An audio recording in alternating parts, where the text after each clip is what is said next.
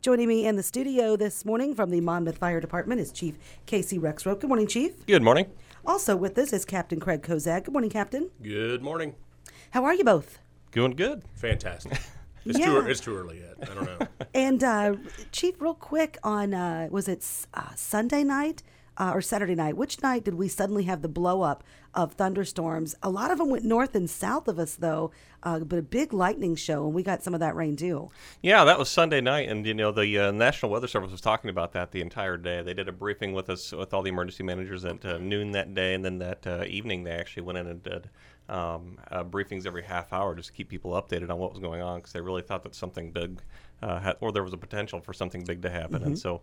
Uh, we lucked out on that one. I think uh, the storm kind of split us, so we had some go down uh, through Macomb area, uh, McDonough County, and then uh, some up around the Quad Cities. So we really lucked out with that storm, and uh, we did get some good, much needed rain out of that. But uh, fortunately, we avoided that severe weather. Okay, and uh, we got another day of uh, some hot weather today, and then uh, yeah, yeah, it gets pretty warm, Yeah. and then we're going to roll into what's going to feel more like fall temperatures. All right, we need to get that football weather back. Yes.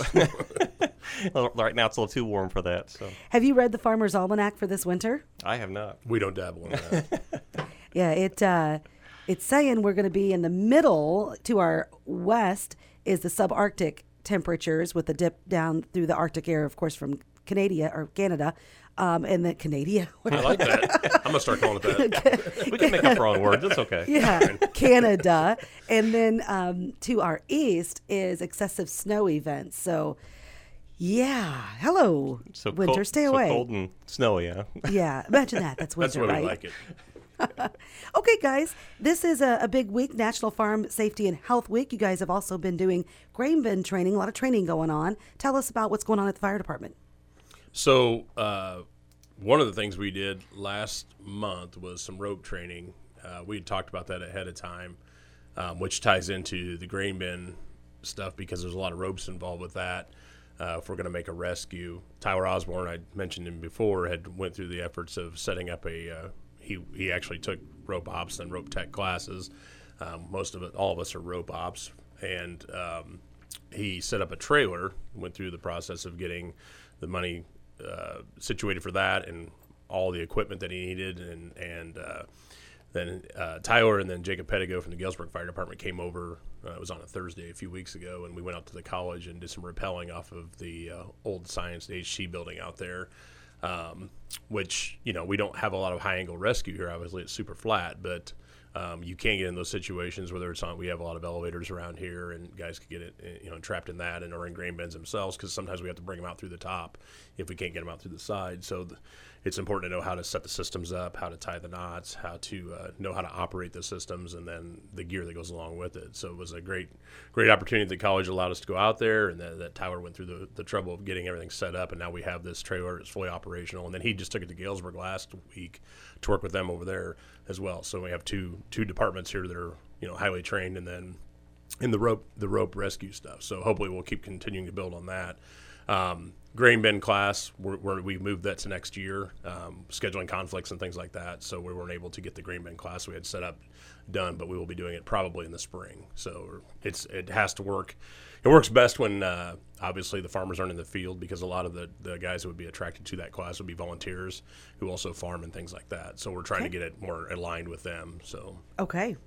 Yeah, that makes sense. I sent Chief Rexroat an article, uh, I can't remember which publication, but about a gentleman who was stuck in a grain bin for hours. Uh, and what a harrowing time. That, but he made it. But wow, did that not just give you the chills and, and make you think about, all right, what can we do to make sure people are safe? Because it hit him, what was it, seconds, and all, Oh, yeah. all, he was he was up to his neck Yeah. um, already. And so, but amazingly, he made it. I think he had to amputate his own limb though.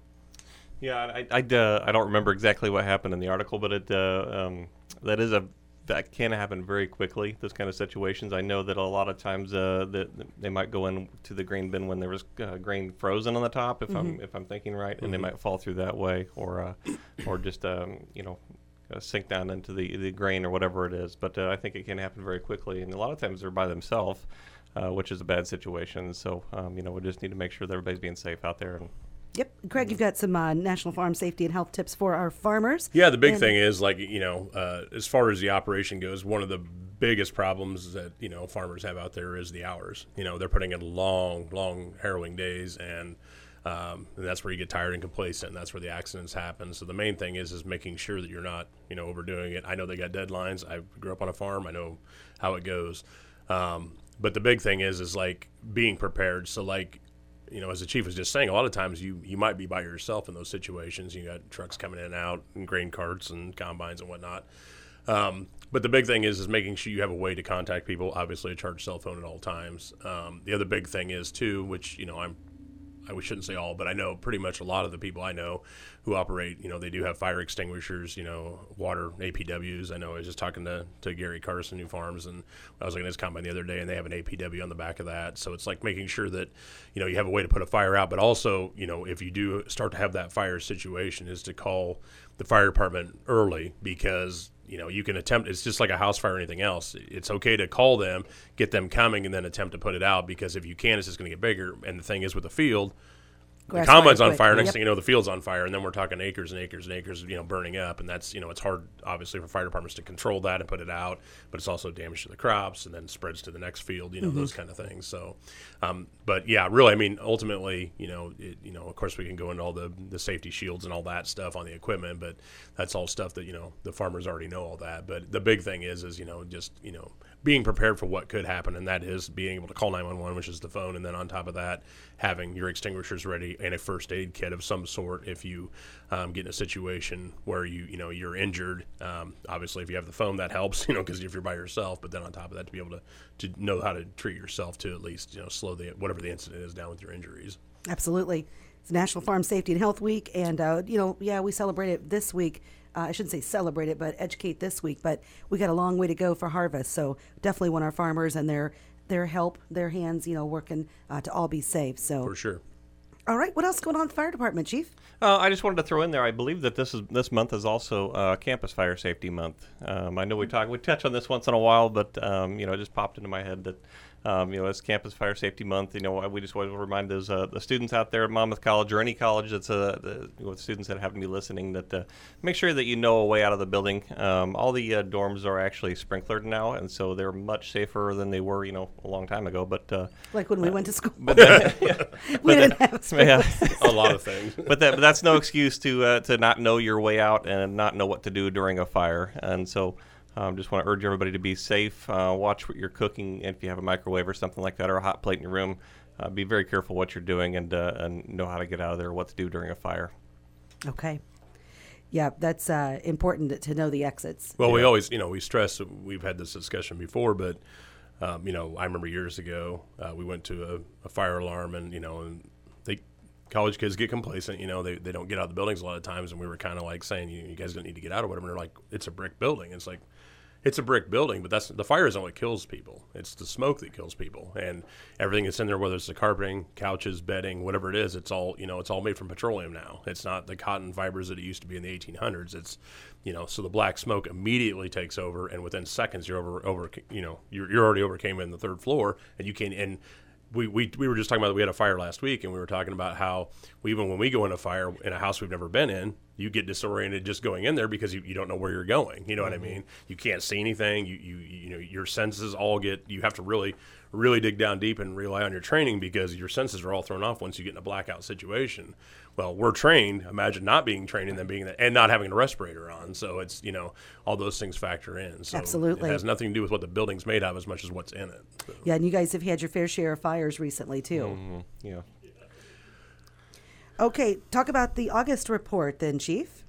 Uh, one of the things that I it wasn't even on my report, but I just want to make sure we get in here is that uh, the fire department is still accepting applications uh, for a few more weeks. Um, they're due on October seventh for anybody who'd like to apply. But uh, I just want to get that plug in there to make sure that if anybody wants to come and apply to the fire department, we actually had a, a, prac- a practice for the agility test last week, and we invited people to come out and. If they've never run through, never applied for, with us before, and they'd like to see what the agility test was like before you actually take the test, um, and, and see uh, how you could do on our things you might need to improve. Um, so we had a few people come out and attend that. um, to see how that went. How did But- they do? Oh, pretty good. Yeah, Good. yeah. We had everybody. uh, well, No, I was just going to say, I think some of them were, you know, impressed with what they could do, and some were shocked at things they couldn't do. Yeah. you know what I mean? I think it was just kind of both sides of the fence. So Yeah, but now they have something to work on anyway. exactly.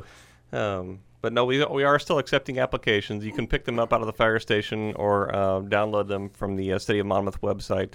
Um, but um, you know, uh, 21 years old to uh, 34. You, if you're 35, that's um, that's the too old to test, I guess. So. Um, so 21 to 34, and uh, you know, U.S. citizen, uh, high school diploma, all that basic stuff. So Okay. um, I invite invite people to come out and grab an application and see what it's like. All right. You had 94 calls, it looks like, just for um, emergency medical service rescue and service incidents. So 94, is that about the average? Yeah, we were we been probably even on the low side to be honest. I mean, we're usually at least hundred, if not more, for a month. So um, it just it varies. Like you know, one day we could just run. I know Redshift a few couple weeks ago had 14 calls in one day, and then the next day we may have three. You know what I mean? So it just varies. But um, we're going to get into it hot and heavy when wintertime hits. That's Sure. When, you know that's when we really start rolling, especially with EMS. But um, we've had, you know, we did have a, a structure fire. We've been, I hate to say this, but we've been dry on structure fires for a while. Um, it's more common because you know, roughly only four percent of the calls we run that are structure fires. You know, um, but we did have one house fire last week, and then we had we'd been building up to it. You can always kind of, it's like palpable. Like we had an oven fire the week before that, and it was like you could kind of feel it was building. Um, that was one thing I was going to touch on with this oven fire we went to it and uh, so most ovens have the oven itself and then underneath they have what they call the the well they call people call it a storage drawer but what Sure. it actually is is a warming drawer.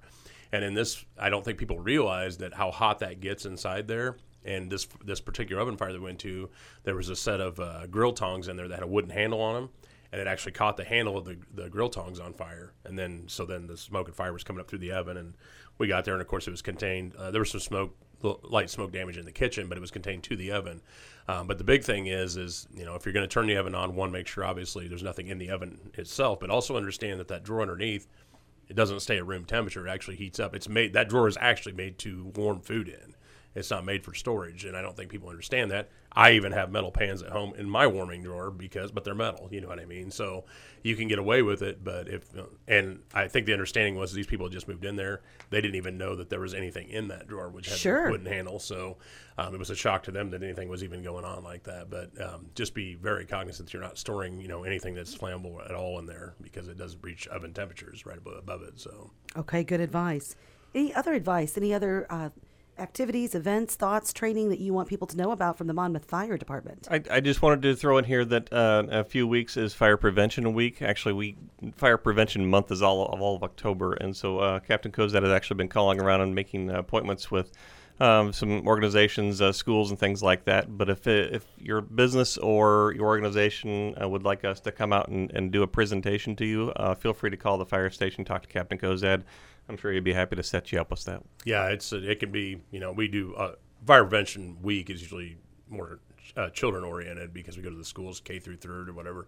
But we do we can come to talk a group of adults. We can put on presentation for adults or um, high school age or college age, whatever. So I mean, there's nothing we won't do or no event we won't go to that you know that we can schedule in. But but uh, yeah, we're hitting it hot and heavy, and it's there's a lot. I mean, I get contacted a lot early, you know, about what we're doing and those kind of things. So with the with the young kids, we try to hit them young, so then they learn, so then Yeah. it goes up through the ranks, and you know, statistically, fires, I would say it's probably working because it seems like there's a lot less fires. I don't know, but Yeah. which is a good thing. So Good. Yeah, we really enjoy going out and talking to kids. It's a lot of fun, but uh, you know we get some pretty inter- interesting conversations with uh, groups of adults too. For they sure. ask some good questions that uh, um, really make you think, and sometimes so.